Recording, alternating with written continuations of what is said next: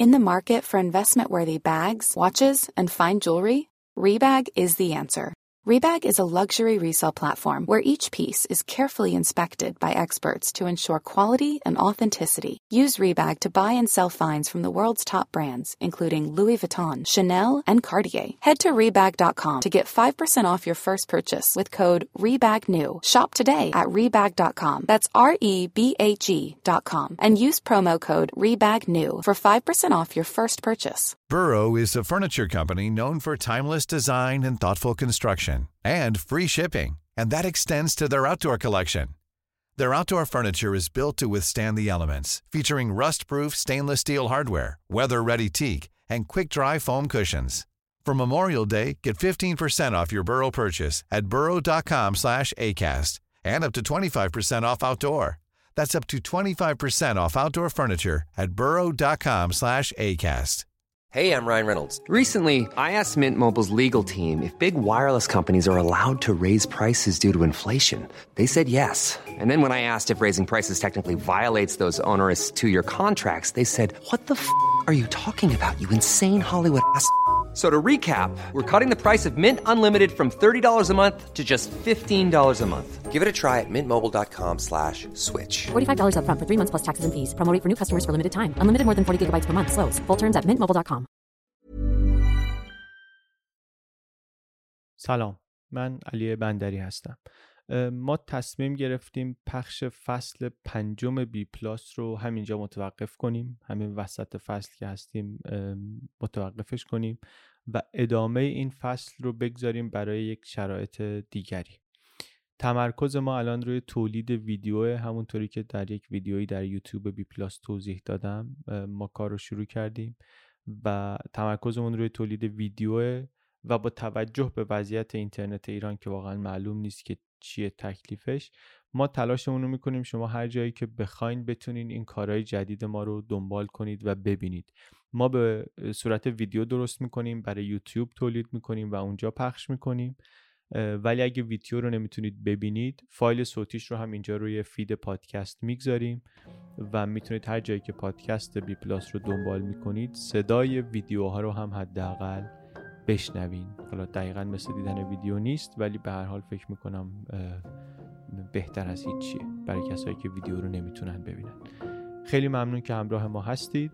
مواظب خودتون باشید.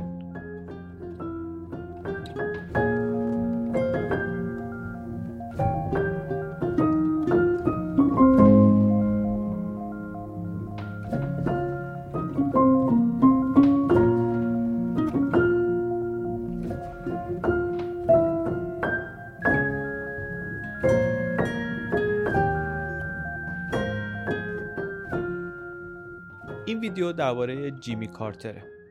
یکی از رؤسای جمهور آمریکا در قرن بیستم کسی که زمان انقلاب ایران رئیس جمهور آمریکا بود. می‌خوایم خیلی کوتاه یه نگاه کنیم ببینیم که ایشون چه جور آدمی بود چه جور شخصیتی داشت چه جور رئیس جمهوری بود.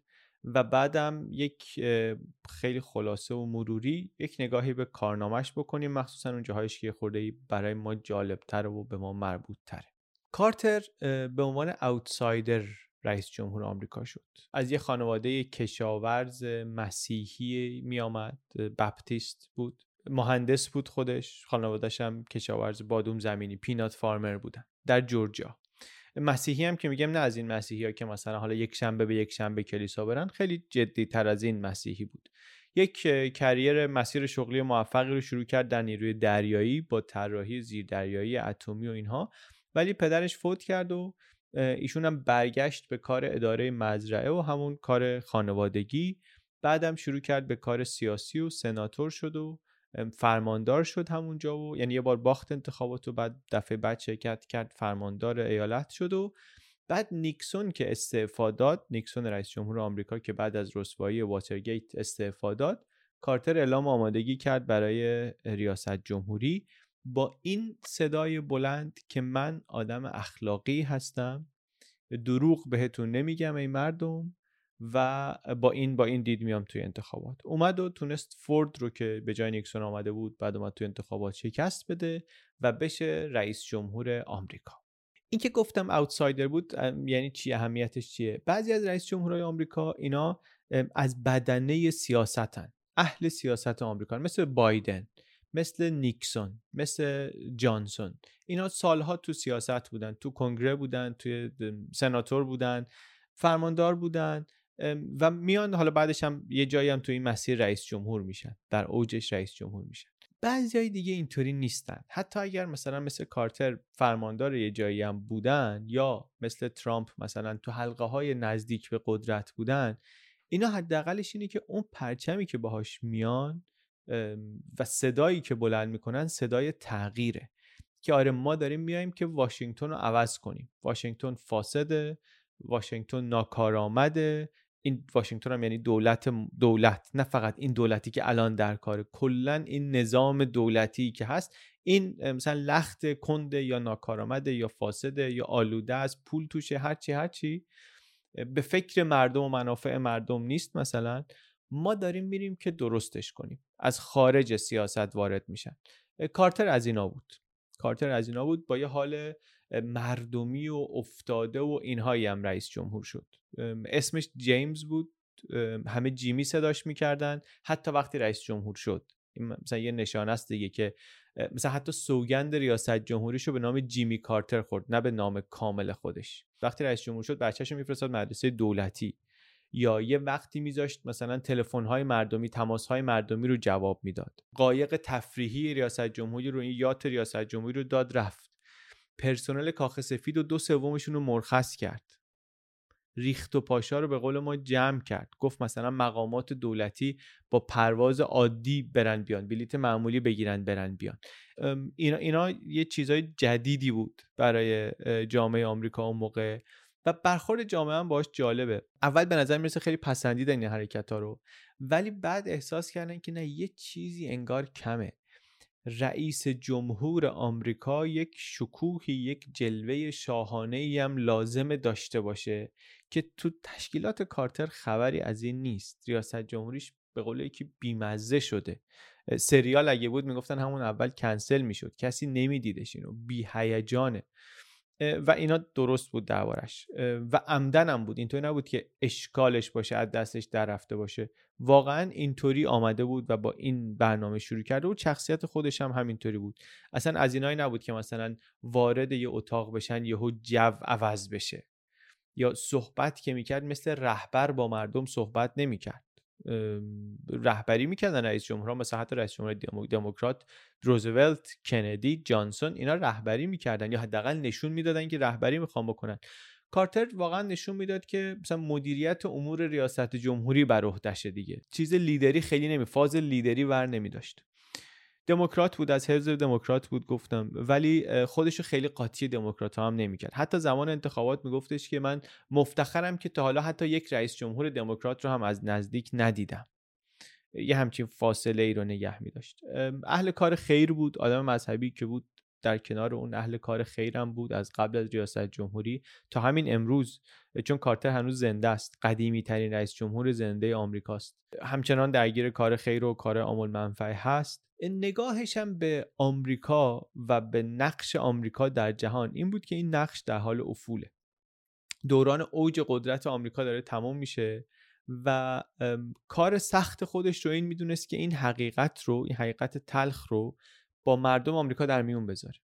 یعنی براشون عادی کنه تسهیل کنه این تغییر رو که دیگه اون دوران تمام شد. فکرم می‌کردن کارتر و تیمش که ما میریم واشنگتن با این روحیه تازه با نیت خوب دل پاک میریم و کارا رو درست می‌کنیم. میریم کارا رو درست می‌کنیم. در ظاهرم واقعا خیلی آدم ساده ای به نظر می‌رسید. البته که در واقع اگر اونقدر ساده بود اونقدری که به نظر می‌رسید ساده بود احتمالا اصلا به اونجا نمی‌رسید. ولی به هر حال تصویرش این بود.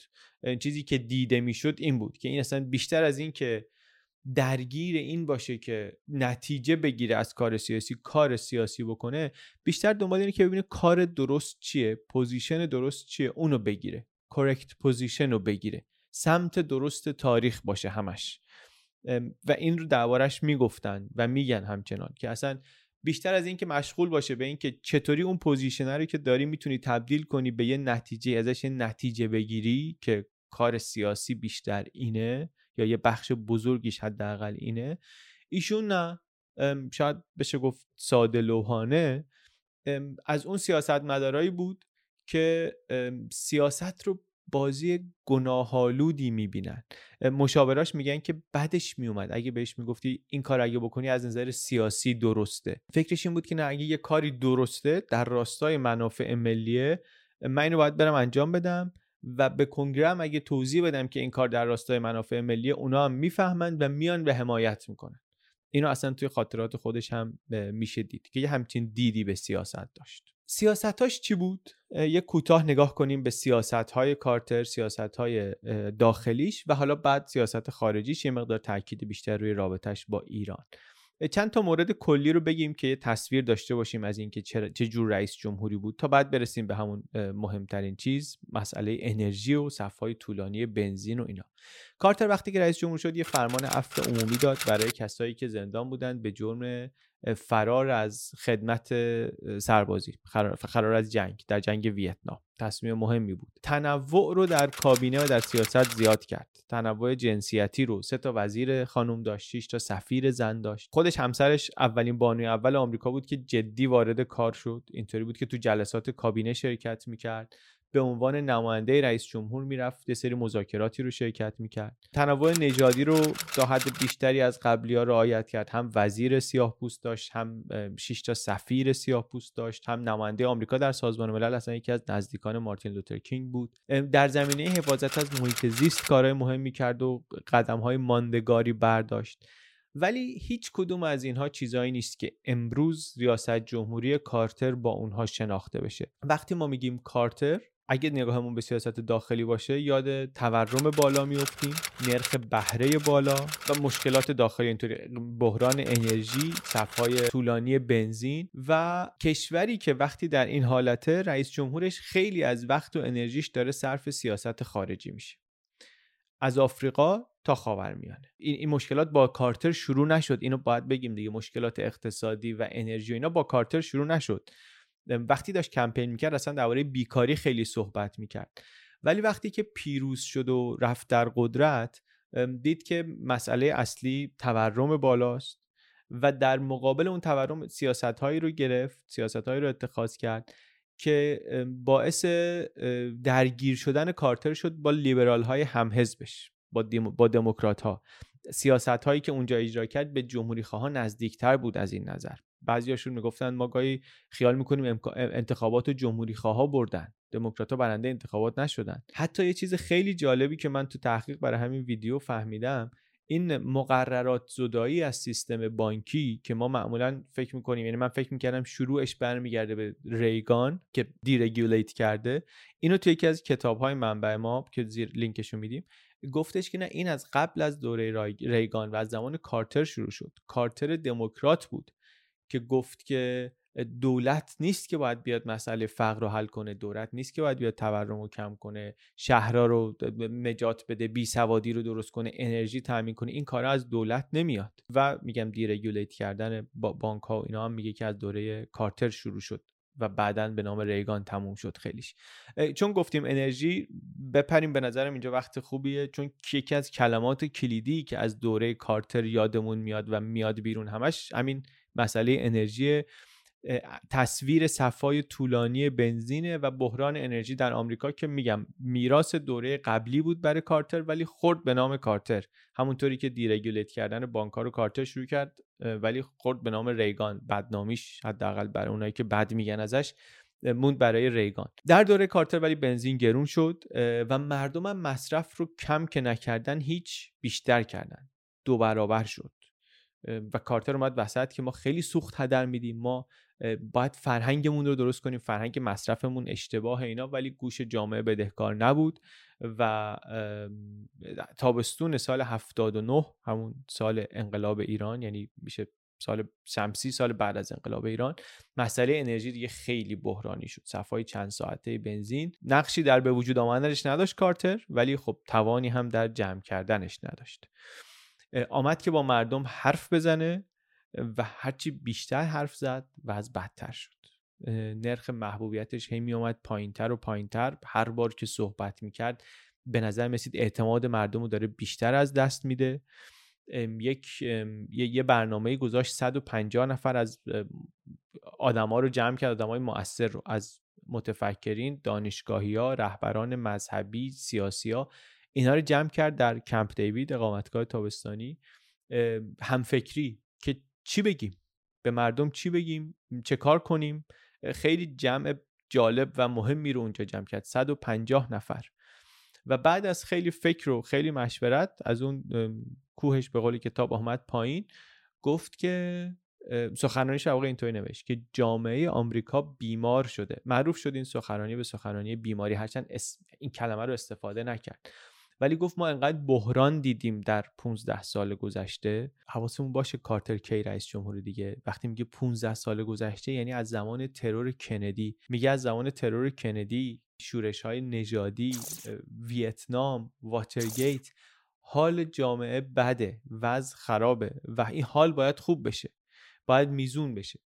و این بدی حالش رو میگه میگه که من رسیدم به اینکه این بحران اعتماد داره. اعتماد. این حرفی بود که زد خیلی جدی خیلی مستقیم توی این سخنرانی گفت به جامعه که مشکل ما عمیقتر از مسئله انرژیه ما زخم انرژی رو داریم ولی مشکل ما عمیقتر از اینه.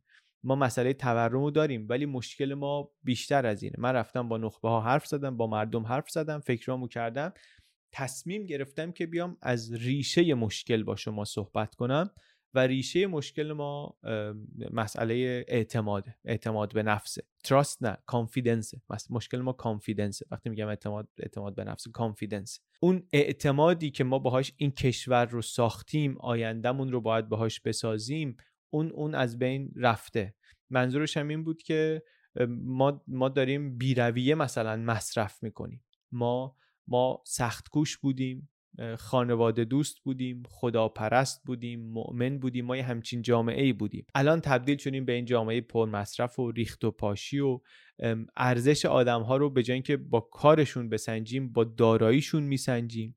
اعتماد احترام مردم به نهادها از بین رفته به کلیسا احترام نمی‌ذارن به مدرسه نمی‌ذارن به دولت نمی‌ذارن به رسانه نمی‌ذارن به همه نهادها اعتماد کم شده. کار عجیبی بود یه مقدار و به نظر این سخنرانی خیلی خوب نشون میده کارتر چه جور آدمی بود و چه جور رئیس جمهوری بود. پیامش تو این شرایط پیام شادی نبود پیام اطمینان خاطر دادن نبود. خودش هم گفت این اونا نیست. گفت من دارم حقیقت تلخ رو بهتون میگم که روح آمریکایی ما در این یک نسل گذشته از دست رفته. یک دهه تورم وابستگی به نفت به نفت خارج. ترور کندی ها و ترور مارتین لوتر کینگ اینا زخمای عمیقی رو ما گذاشته و درمان این زخما کار واشنگتن نیست. توی حکومتی که واقعا نمیشه سر هیچی توافق کرد نمیشه این مسائل رو حل کرد. انقدر پول وسط در سیاست انقدر سیاست مدارات تا آخرین نفس حاضرن بجنگن واسه اون چیزی که پاش اون چیزی که بهش اعتقاد دارن و فکر می‌کنن درسته.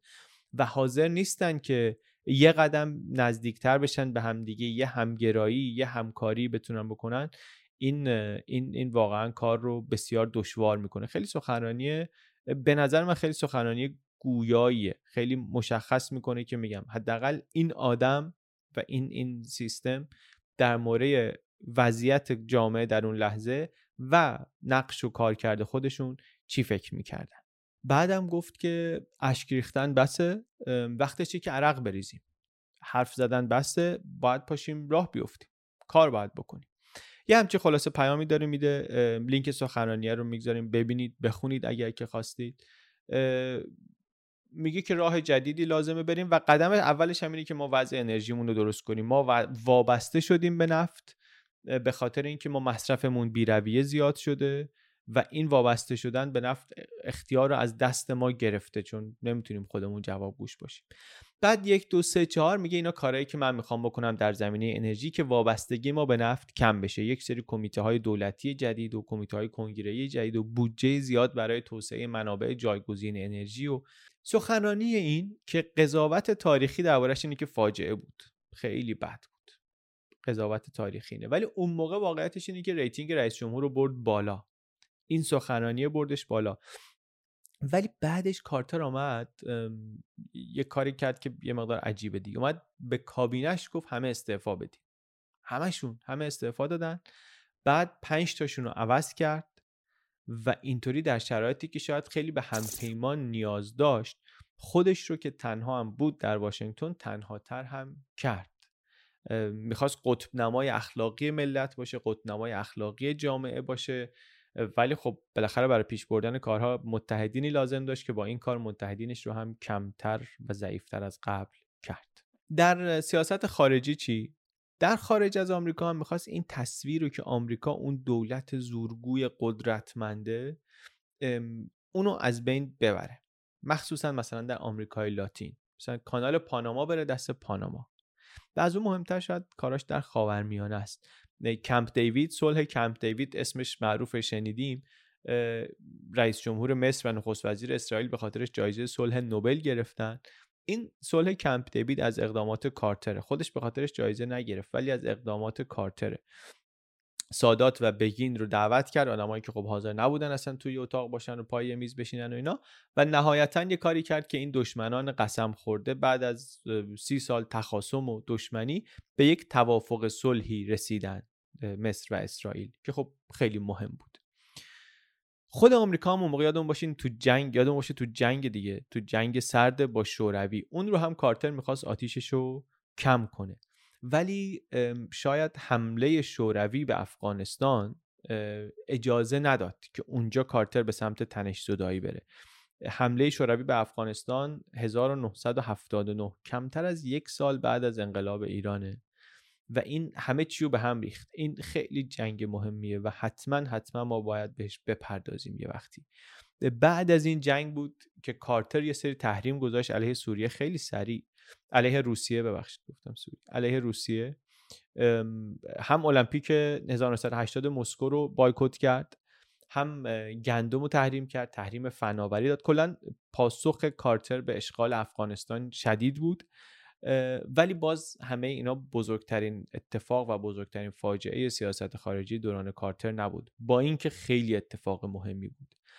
بزرگترین بحران سیاست خارجی زمان کارتر که نقش خود کارتر رو هم در ایجادش و در تقویتش و در رسیدنش به اون نقطه نمیشه دست کم گرفت انقلاب ایران بود. از اینجاش رو من بیشتر از یک مقاله میگم که تازه خوندم. خیلی جورای مختلفی میشه این رو دید و تحلیل کرد و طبیعتا برای ما خیلی موضوع مهمی هم هست. این یه دیدگاهه و به نظرم خوبه که شنیده بشه. تأکید می‌کنم ولی که این تنها روایت و تنها دیدگاه نیست. قصه کارتر و شاه رو بخوایم بگیم یه خورده باید بریم عقبتر. چون وقتی که کارتر میاد به قدرت می‌رسه شاه ایران دیگه سیاستمدار مجربی شده و با انواع رئیس جمهورهای آمریکا کار کرده و جایگاه خودش رو هم در سطح جهانی پیدا کرده. دیگه شاه جوون کم تجربه سی سال پیشش نیست. حواسمون هم باشه شاه کلا دل خوشی از دموکرات ها نداشت. یعنی از کندی هم نداشت که وضع جهان رو مثلا بهتر کنه وضع مخصوصا کشورهای توسعه نیافته رو بیاد یه تغییری توشون بده. ببینیم ارزش های اصیل هر ملتی چیه چه گروهی اونا رو نمایندگی می‌کنه. واقعا خیلی اینا به گوش شاه حرفای جالبی نبود. از این ور اونا هم همش می‌گفتن که یا حداقل به نظر می رسید که تو ذهنشونه که شاه یکی از دیکتاتورهای راستگرای دنیای توسعه نیافته است.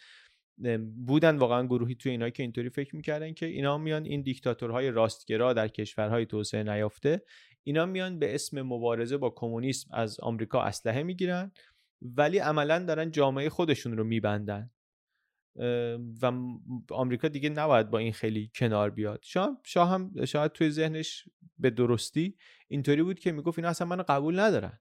اینا به اینا باشه می‌خوان یه نخست وزیر همسو با خودشون یه نخست وزیر قوی همسو با خودشون بیارن و ترجیحشون اینه که با, با, من, با من نخوان کار کنن. من اینجا نخوام کار کنم.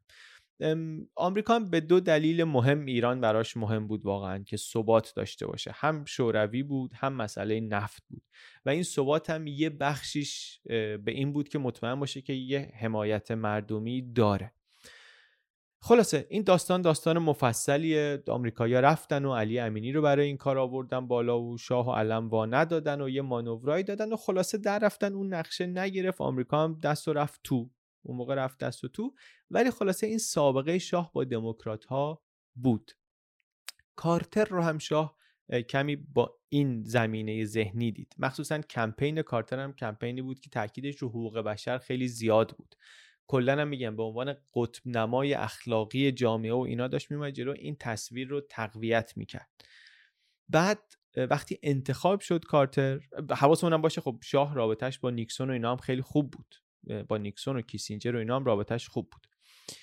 بعد وقتی که انتخاب شد کارتر شاه یه پیام تبریک فرستاد که کارتر جوابش نداد. جواب نداد تا 27 روز. و در ایرانی که بالاخره هر چیزی کلی معنای پیدا و پنهان پیدا می‌کنه این خیلی تفسیر داشت. شاه رو خیلی نگران کرد هر روز که میگذشت. و مخالفین شاه رو امیدوار کرد که کارتر جواب پیام شاه رو نداده. و اینا اضافه کردن به اون ذهنیتی که از دکترین کارتر داشتن مسئله حقوق بشر که می‌گفت که آره ما قبلا از ترس کمونیسم هر کسی رو که می‌گفت مبارزه می‌کنم با کمونیستا هر چقدر که دیکتاتور بود ما می‌گفتیم آغوش ما برات بازه. ولی این دیگه درست نیست و نه فقط هم درباره ایران. کلا در جهان سوم سیاست آمریکا باید عوض بشه به خاطر اینکه همینه که باعث شده ما وضع اقتصادیمون خراب بشه. این دنیای قطبی شده خوب نیست.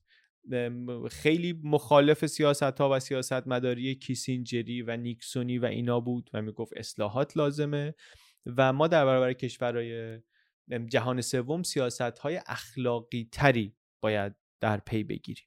اعتماد سازی باید بکنیم و آدم خوب باید باشیم اعتماد باید بکنیم. خلاص از اینجور صحبت ها. توی تیم کارتر هم هستن کسایی که دیدشون به شاه واقعا خوب نیست. فکر می‌کنن که فساد در حکومت زیاده ساواک خیلی خشنه.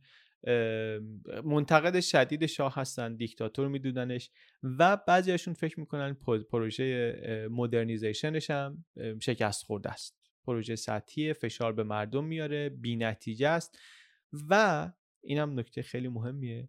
شروع کردن بعضیاشون یه تماس هایی با ایرانی های ناراضی گرفتن و خلاصه حرف این که در سطح بالایی در کابینه کارتر در سطح مثلا تا معاون رئیس جمهور هستن کسایی که می‌خوان دو تا سیاست رو پیگیری کنن. یک سلاح به شاه دیگه زیاد نفروشن به ایران زیاد نفروشن و دو برای رعایت حقوق بشر بیشتر به ایران فشار بیارن.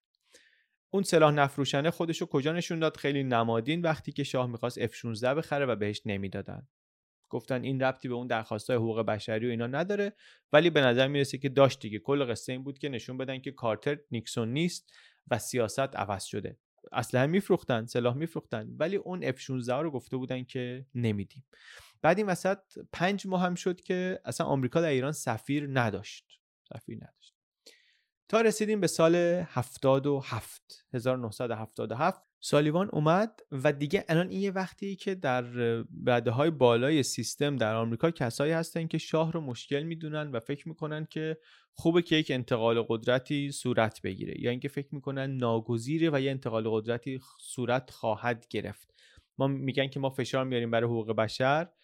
درسته ما دنبال رفتن شاه نیستیم ولی شاه نمی‌تونه این چیزی رو که ما میگیم اجرا کنه. چون تو وقتی همه عمرت فرانکو بودی نمی‌تونی یهو خوان کارلوس بشی.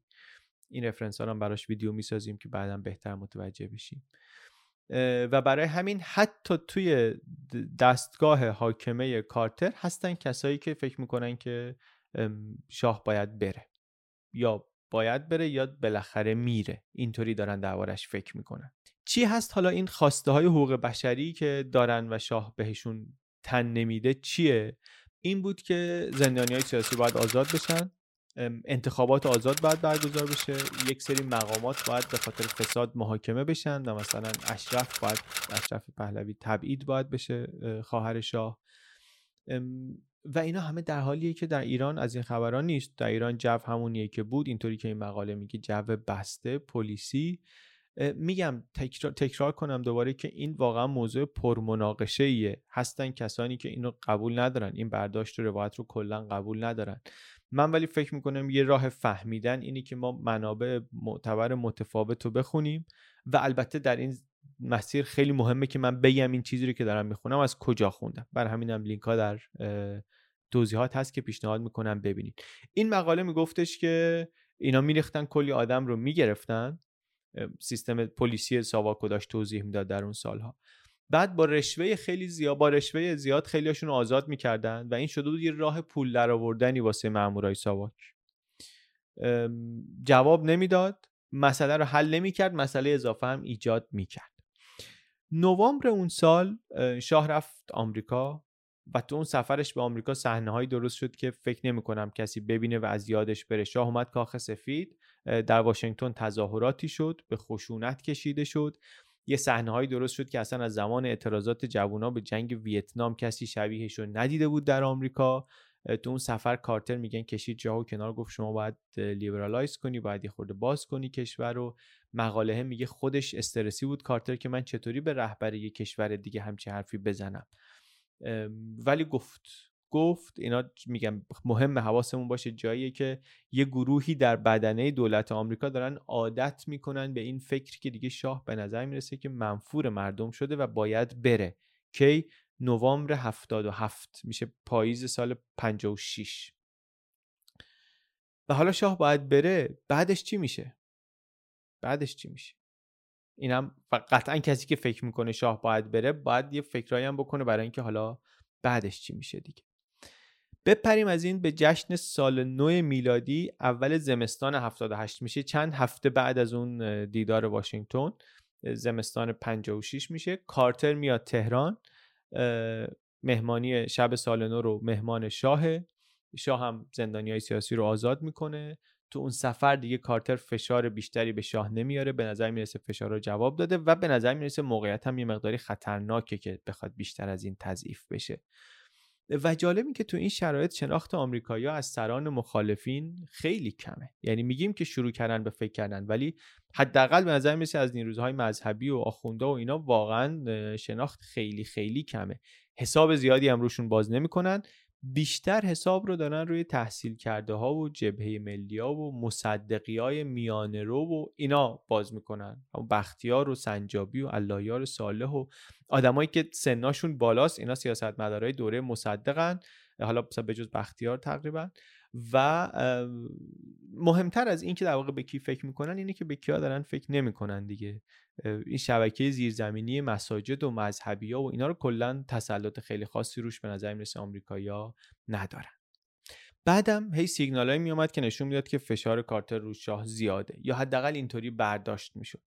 مثل برکناری نصیری از ریاست ساواک. حالا این ویدیو ویدیوی تاریخ ایران نیست ویدیوی شاه نیست دوره پهلوی نیست انقلاب نیست و من هی باید جلو خودم بگیرم زیاد تو جزئیات اینا نرم چون اون با یه فرصت دیگری می‌خواد و یه ویدیوی دیگری. این ویدیو ویدیوی کارتره و اون چیزی که به نظر من مهمه و خوبه که ازش حداقل این رو بگیریم اینه که واقعا با هر معیاری نگاه کنی عملکرد دولت کارتر در حمایت از یک متحد مهم عملکرد قابل دفاعی نیست و خیلی سخت میشه ازش دفاع کرد. عملکرد ضعیفیه. اونطوری که باید از شاه که متحد مهم آمریکا بوده در منطقه حمایت نکرد. خب اینو به نظرم دیگه خیلی نمیشه روش بحث کرد. اینم باز به این معنی نیست که از دست دادن ایران برای آمریکا مثلا فقط تقصیر دولت کارتره. اینطوری نیست. ولی به هر حال می‌دونیم اتفاقاتی که افتاد و می‌دونیم و دیگه ازش میگذریم. حرف مقاله اینه که آمریکایی‌ها توطئه‌ای برای برداشتن شاه نکردن ولی اون برنامه حقوق بشری کارتر نهایتا کار شاه رو ساخت. کار شاه رو ساخت و انقلاب ایران پیروز شد و یک سال بعد از اینکه کارتر در تهران به شاه گفت آفرین به شما مثلا جزیره ثبات درست کردی در این منطقه ناآرام شاه از ایران رفت. بعدم معلوم شد که بیماره و خواست برای درمان بره آمریکا و اینجا دیگه کارتر موافق نبود. وضعیت اینطوری که آره شاه متحد آمریکا بوده و خب الان دیگه در قدرت نیست مخالفینش قدرت رو گرفتن در ایران و بعضی از آمریکایی‌ها میگن که ما نباید سرنوشت خودمون رو در آینده ایران گره بزنیم به سرنوشت شاهی که قدرتش رو از دست داده و از کشورش آمده بیرون. و کارتر هم نمی‌خواد به شاه اجازه بده که وارد آمریکا بشه و یه, و یه ریسکی رو بخواد برداره مخصوصا با توجه به اینکه دیپلمات های آمریکایی در تهران هستن. و از اون طرف فشار به کارتر شروع میشه. از سمت کی؟ از سمت امثال کیسینجر و راکفلر و اینایی که میگن شاه دوست آمریکاست و ما باید پشتش باشیم و باید بهش اجازه بدیم بیاد و یعنی این چه پیامی که ما به متحدین دیگهمون میفرستیم وظیفه اخلاقی و چی چه سیاسی بود یعنی دیگه کیسینجر داره درس اخلاق میده به کارتر. نهایتا کارتر میپذیره. میپذیره و شاه میاد پذیرش میشه در بیمارستانی در آمریکا. این این باز دوباره مسئله که خیلی حرف داره. که اینایی که دنبال این بودن که شاه بیاد به آمریکا انگیزه هاشون چی بود؟ انگیزه های مالی این وسط بود یا نبود؟ مسئله سیاسی بود مسئله اخلاقی بود. باز دوباره وارد اون نمیشیم. یه دو تا لینک توی توضیحات هست. در مورد اونم بیشتر میشه دید و خوند. نتیجهش در ایرانی میشه که یه گروه های از مردم خیلی عصبانی میشن. از اینکه شاه تونسته بره آمریکا. یعنی آمریکا به شاه پناه داده و خب این نگرانی هم هست که شاید دوباره الان یک توطئه‌ای بخوام بکنن کودتا بخوام بکنن نکنه دوباره یه برنامه‌ای بخوان بچینن بعد از انقلاب ولی خب هنوز رژیم بعد از انقلاب ثبات کامل نداره. سفارت آمریکا رو میرن اشغال می‌کنن. دیگه ماجراشو میدیم. کارمند کارمندای سفارت رو گروگان می‌گیرن و چشمند می‌زنن و ملت عصبانی جمع میشن. مرگ بر آمریکا مرگ بر کارتر مرگ بر شاه. بحران خیلی بالا می‌گیره. دوباره ما تو این داستانم نمیریم. باشه برای بعد. اینجا اونجایی که دیگه روابط با ایران قطع میشه روابط آمریکا واردات نفت قطع میشه. 8 میلیارد دلار پول ایران اونجا بلوکه میشه. و اصلا کارتر هم وارد یک بحران بسیار بزرگ تازه میشه. جامعه آمریکا معمولا نشون داده که وقتی بحرانی میشه جمع میشه پشت رئیس جمهور. اینجا هم واقعا approval rate کارتر میره بالا رو سی درصد و اینا بود میپره به 60 درصد. حتی روزولت بعد از پل هاربر همچین پرش سریعی نکرده بود اپرووال ریتش.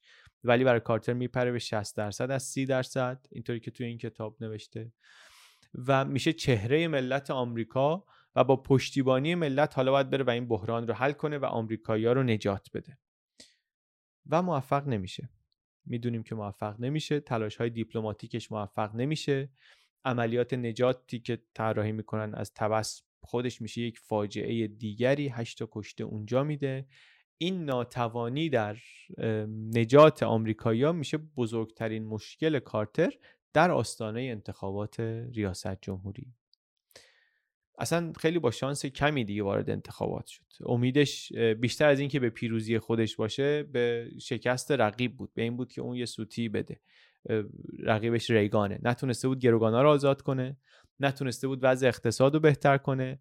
و همه چیزهایی که یه روزگاری براش امتیاز بود الان اعتبارش رو کم می‌کرد. همون لیدر نبودن و رهبر نبودن و اونم تو شرایطی که تورم دو سال دو رقمی قدرت خرید مردم کم شده approval rating کارتر که رکورد زده از بس پایین الان. از rating نیکسون در شبی که استعفا داد دیگه کف کف کف بود از اونم اومده پایین تر و تو این شرایط کارتر رفت به رقابت با ریگان ستاره سابق هالیوود یا بازیگر سابق هالیوود و یه آدمی که هرچند سنش بالاست ولی خب در مناظره و در جلوی دوربین بودن و اینا خیلی مسلطه.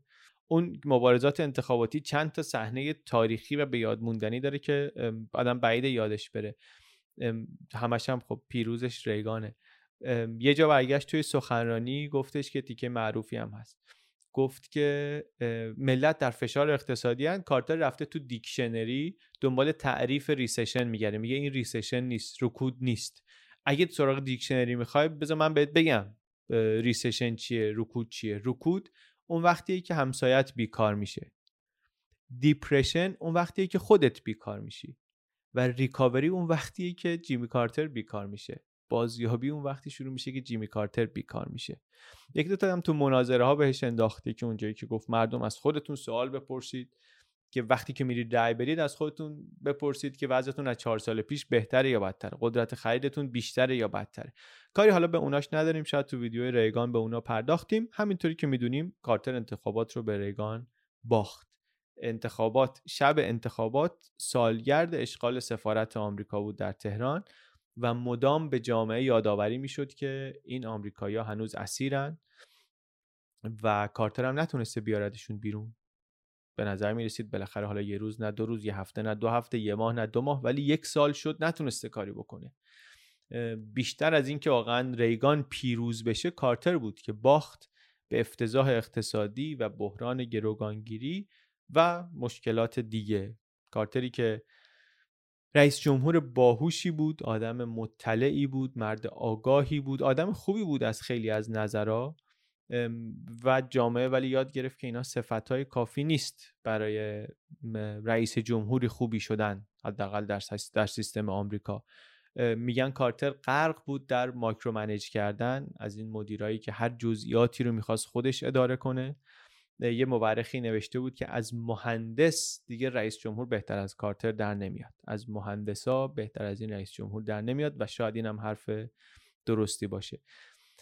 ولی به رئیس جمهورهای بعد از کارتر که نگاه کنیم می‌بینیم بعدا هم رئیس جمهورهای دموکرات ازش فاصله گرفتن. یعنی یه طوری انگار سمی شد شهرتش که بقیه هم خودشون رو قاطیش نکردن. و البته خود کارتر هم بعدا از سیاست دور شد. رفت به همون کارهای خیریه و آمول منفعه و خیلی هم مؤثر بود. هم در گسترش صلح مذاکرات صلح جاهای مختلف دنیا نظارت بر انتخابات موزامبیک، کره شمالی، سودان، اوگاندا، سومالی، نیکاراگوئه. آخرش هم سالها بعد از پایان ریاست جمهوری سال 2002 جایزه صلح نوبل گرفت. کلی هم در آمریکا کار کرد در خونه ساختن برای فقرا و از اینجور چیزا. یک نتیجه ریاست جمهوری کارتر این بود که آدمایی به این فکر افتادن که نکنه اصلا دیگه ریاست جمهوری در آمریکا یه دوره ای شده. بعد از کندی بعد از جانسون جانسون هم می‌تونست دوباره کاندیدا بشه دیگه می‌تونست دوباره رئیس جمهور بشه ولی نشد. نیکسون و بعد از فورد و بعد دوباره کارتر. فکر کنیم به این زنجیره یکی یکی یکی ترور شد یکی دور دوم نیومد یکی استعفا داد یکی انتخابات مرحله رو شکست خورد دوباره کارتر هم شکست خورد. نکنه جایگاه ریاست جمهوری آمریکا دیگه هیچ وقت اونی نشه که قبلا بود. نکنه دیگه ما هیچ لیدری رهبری در اون جایگاه نبینیم. و بعد شاید همین تمایل جامعه به چنین شخصیتی بود که نهایتا این جایگاه رو ساخت این نقش رو نوشت و وقتی نوشته شد دیگه کسی بهتر از ریگان پیدا نمی‌شد که همین نقش نوشته شده رو بازی کنه و دوباره مسیر رو عوض کنه. حالا به ریگان و بقیه جاهای دیگه می‌پردازیم. این خیلی کوتاه و مختصر یک نگاهی بود به جیمی کارتر سی و نهمین رئیس جمهور ایالات متحده آمریکا. من علی بندری هستم و این ویدیو در یوتیوب بی پلاس منتشر میشه. مرسی که دیدید